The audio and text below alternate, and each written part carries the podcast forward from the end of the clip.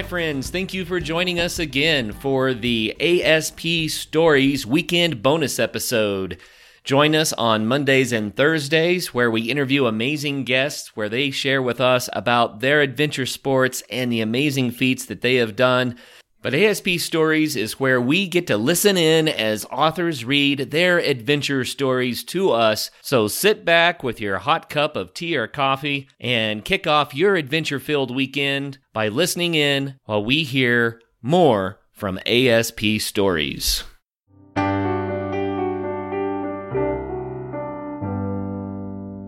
Greetings, Adventure Sports Podcast listeners. This is Brian Snyder of Santa Barbara, California, getting ready to share with you another tale from my off the map trilogy of adventure books.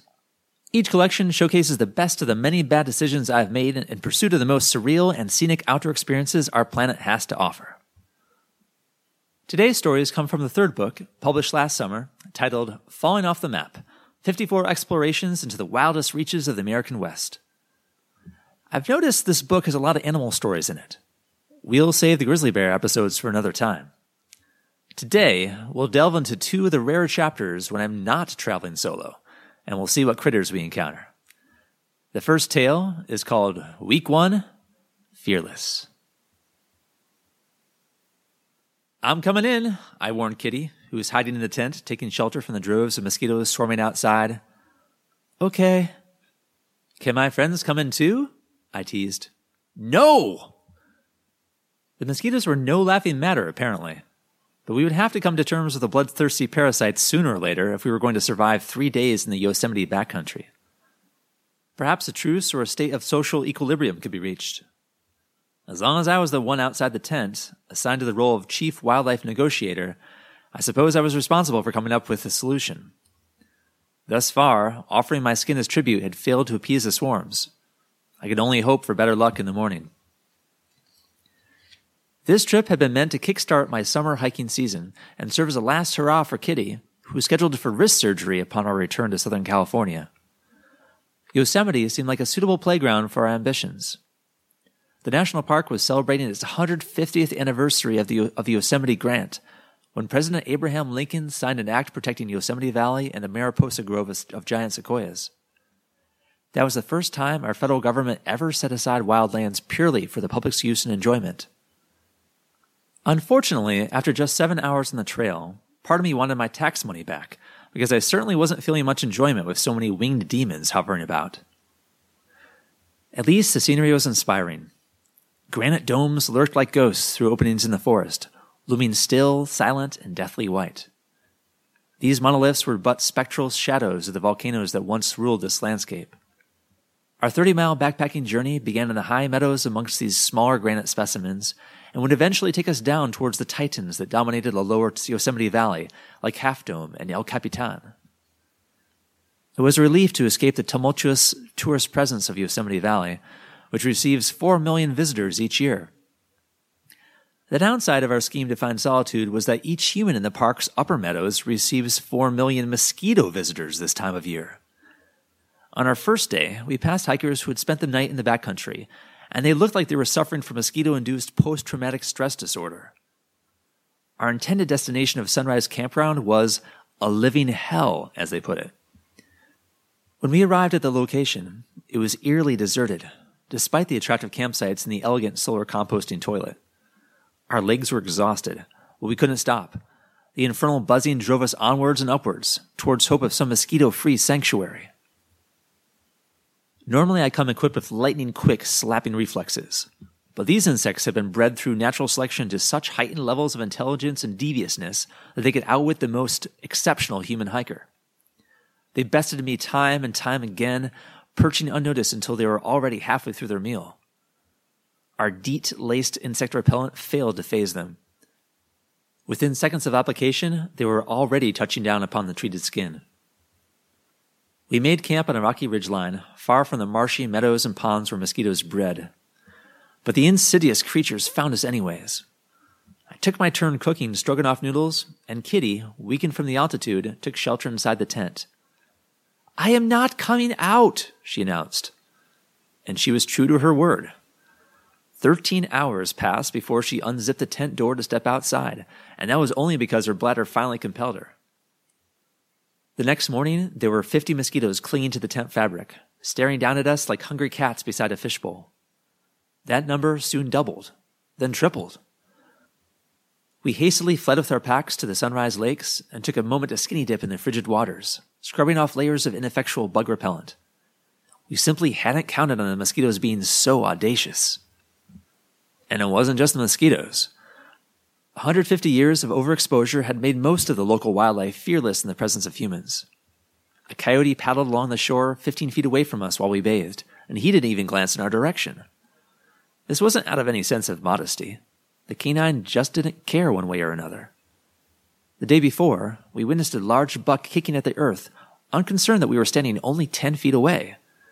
Its antlers were not fully grown, they were blunted and covered with fuzzy velvet, but the creature was still fearless.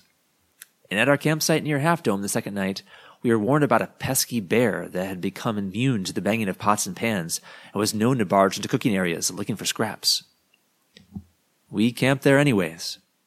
At that point, we were more worried about mosquitoes than bears, and after climbing the lofty summit of Cloud's Rest earlier in the day and dodging additional battalions of airborne adversaries, we were too exhausted to search for another place to pitch our tent. We chose a prominent granite outcropping shaped like a volcano that had cinders from an old campfire sitting in the summit caldera and just enough flat space for a tent upon one of its flanks. It took us a few minutes to realize the most unusual feature about this boulder. There were no mosquitoes. Whenever we stepped down from the rock, we were eaten alive. Atop it, we were inexplicably untouchable. We'd found an island in a sea of blood sucking insects. Together, Kitty and I brought the volcano back to life, returning fire to the summit caldera. We threw deadfall branches into the flames to appease the mosquito gods and sat on the rim of the volcano and watched the drama unfold in the neighboring campsites below. The infamously intrusive bear wandered by at dusk and bumped into our closest neighbor's tent while they were sleeping, but we remained undisturbed by mammal or insect. It had been an unquestionably good week for wildlife viewing but there's much to be said for keeping critters of all sizes at a safe distance, especially the bloodthirsty ones. Hey, friends, thank you. Thank you for all you do to keep the Adventure Sports Podcast alive and well. You listen to our amazing guests. Thanks for that. You join our Facebook group and you share your adventures. That's awesome. You join our ASP members community for discounts and to support the show. Very cool. You donate to our Patreon site. Right on. But most of all, Thank you for believing in the show. Thank you for joining with us to reach others to share the great stuff that adventure sports bring. We believe that adventure sports help people to live richer, more fulfilling lives. We believe that the Adventure Sports Podcast is making a positive impact in the world through physical health, emotional health, environmental health, and relational health. We have set the challenging goal of doubling our listener base by February the 28th. Wow. Really? After nearly three years, we want to double the number of listeners in just a few weeks? You bet. And you make it possible because you believe in ASP. Thanks in advance for sharing the dream of a healthier, happier world by telling your friends about the Adventure Sports Podcast. Let's double the good. Together, we can do it. You know, we might be smack dab in the middle of winter these days, but spring is really just right around the corner. Make sure you've got one of our lightweight camp stoves ready to go in your pack for when the weather starts turning warmer. Both the 180 stove and the 180 flame are designed to burn the abundant wood fuels you find on the ground instead of requiring you to haul in heavy, messy camp fuels. Take a minute to head on over to our site at www.180tack.com to check out these American made stoves that are built to last. You'll be helping us and you'll be helping the Adventure Sports Podcast. Thanks, guys.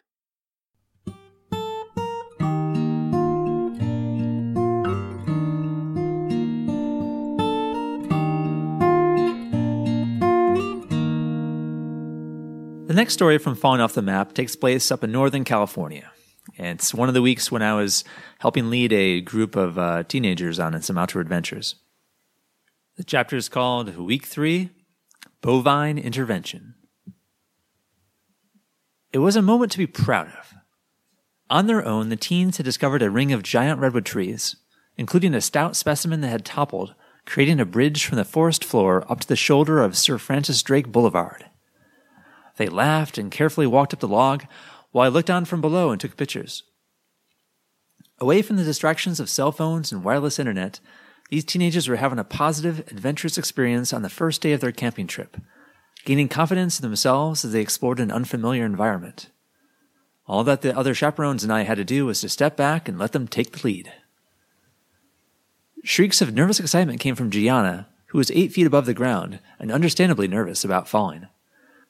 Her friends stood above and below her along the log, but could not continue past while she was flailing her arms. I took a step closer and lowered the camera. Something was wrong about the tone of Gianna's screams. Then I saw the wasps swarming about her head. Oh no. The log was booby trapped. Either Gianna or the boy above her had stepped on a yellow jacket nest, although the girl was currently receiving the brunt of their fury. The other students looked stunned. Everyone get back, I ordered. As soon as I could squeeze onto the log, I ran up to Gianna, who was standing and screaming, but not moving from her position. Perhaps she knew that if she tried to move her feet in her present state of panic, she would have fallen to the ground and broken several bones. Failing to budge the girl, I swung my body around hers to shield her from the yellow jacket nest, and I pushed the teenager a little to encourage her to start walking down the log. Wasps hovered around us like helicopters, swaying from side to side before going in for the kill. Gianna began to step forward, and I held her protectively, hoping we could both maintain our balance during the onslaught. It didn't help that I occasionally had to remove a hand from her shoulder so I could crush the wasps that were actively stinging me. Somehow, we managed to reach the forest floor. The trip leader, River, took Gianna into custody and fled down the trail with the wasps in fast pursuit, bravely enduring several stings herself, while I helped gather the other teenagers along the side of the nearby state park road. We reunited at our campsite, and despite having over 20 stings, Gianna soon found her smile again, thanks to the camaraderie of the group and to her own indomitable spirit. Sapped of adrenaline, we slept hard that night despite our lingering pain and itchiness. We woke before dawn the next morning in order to kayak across Tomales Bay and rebuild our camp on the soft sands of the Point Reyes Peninsula. Point Reyes National Seashore, north of San Francisco, was established to preserve public access to the beaches and to keep the dairy ranches from becoming subdivided and developed.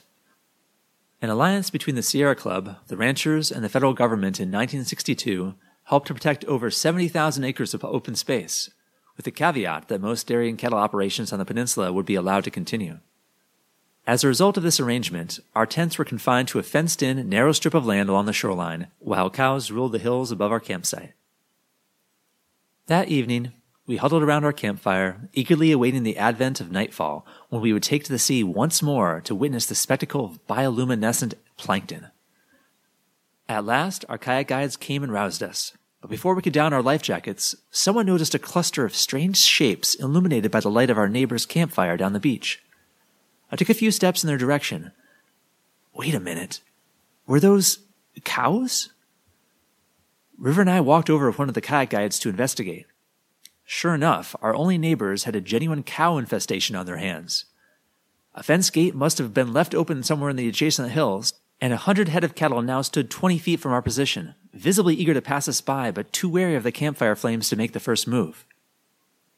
An oversized bull emerged from the herd and broke the stalemate, trotting dangerously close to the nearby tents and disappearing into the darkness. Others soon followed, making containment impossible. I retreated with River back to our group, and our guides spent the next hour trying to contact the local ranchers. I overheard one part of the cell phone conversation. You want to know what they look like? Well, they're black and white. Our neighbors soon decided to surrender their campfire to the bovine invaders and take refuge around our fire, allowing the cows to advance and absorb their newest territory. They paraded like demons in the glow of the distant flames, while their bull general walked up to the fence at the base of the hill and tried to convince the adjoining herd to crash the barriers and join forces with them. When a hooved soldier crossed the sands and threatened to overrun our camp, River decided it was time to push back.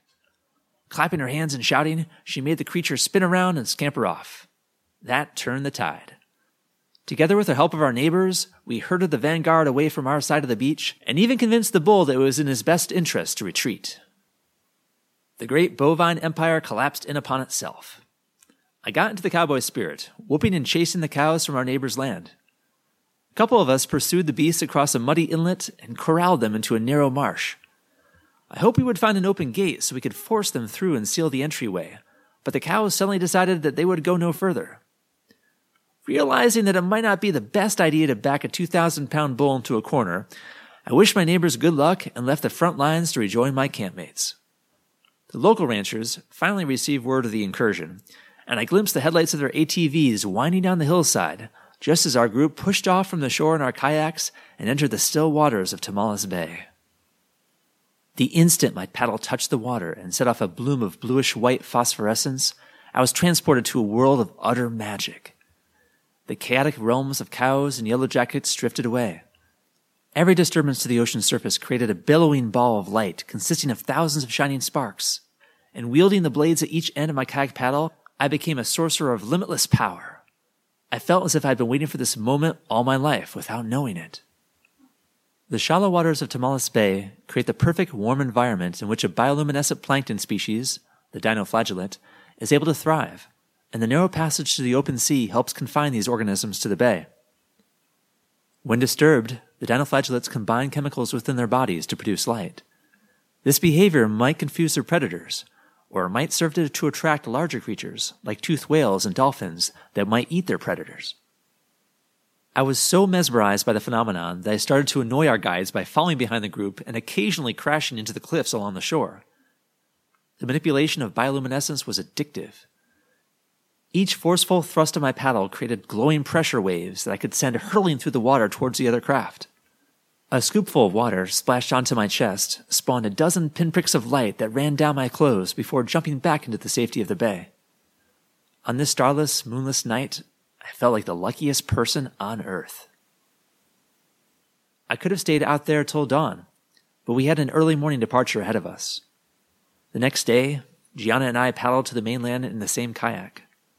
Her voice was hoarse from all the screams she had unleashed two days ago, but she still chattered incessantly. Even though I could barely understand the words she said over the sound of the wind and the waves, I faked comprehension in order to keep her talking so that she wouldn't be nervous about the rough seas. Gianna may have needed a little help, but she had grown and learned much about herself this week. She had gained confidence in her own abilities despite the wasps and waves. I had gained something from the week as well, and it wasn't just a fat paycheck that I could use to subsidize my own summer travels. It was a reminder that a world of terrible stings still holds the most beautiful magic. We left the bioluminescence behind when we departed to Tomales Bay, but I think the spirit of optimism and wonder was something Gianna and the others would carry with them for a long time to come. Thanks again for listening. If you'd like to read more tales of misadventure, the first Off the Map book, along with my guidebook, Renegade Car Camping, are available for free to my newsletter subscribers. Sign up and get your free digital copies at offthemapbooks.com. Paperback editions of the whole Off the Map trilogy can be found at amazon.com. Safe travels, everyone. All right, that'll do it for Brian Snyder's Saturday ASP Stories readings. If you want to get more information about Brian and his books, you can visit him at offthemapbooks.com. You can also hear his interview episodes on number 135 and number 302. Coming up next Saturday, we've got Sam Manicom starting. He's going to be reading a few chapters over a few weeks from his books about motorcycling adventures around the world. Until then, guys, get out and have some fun. Thanks for listening.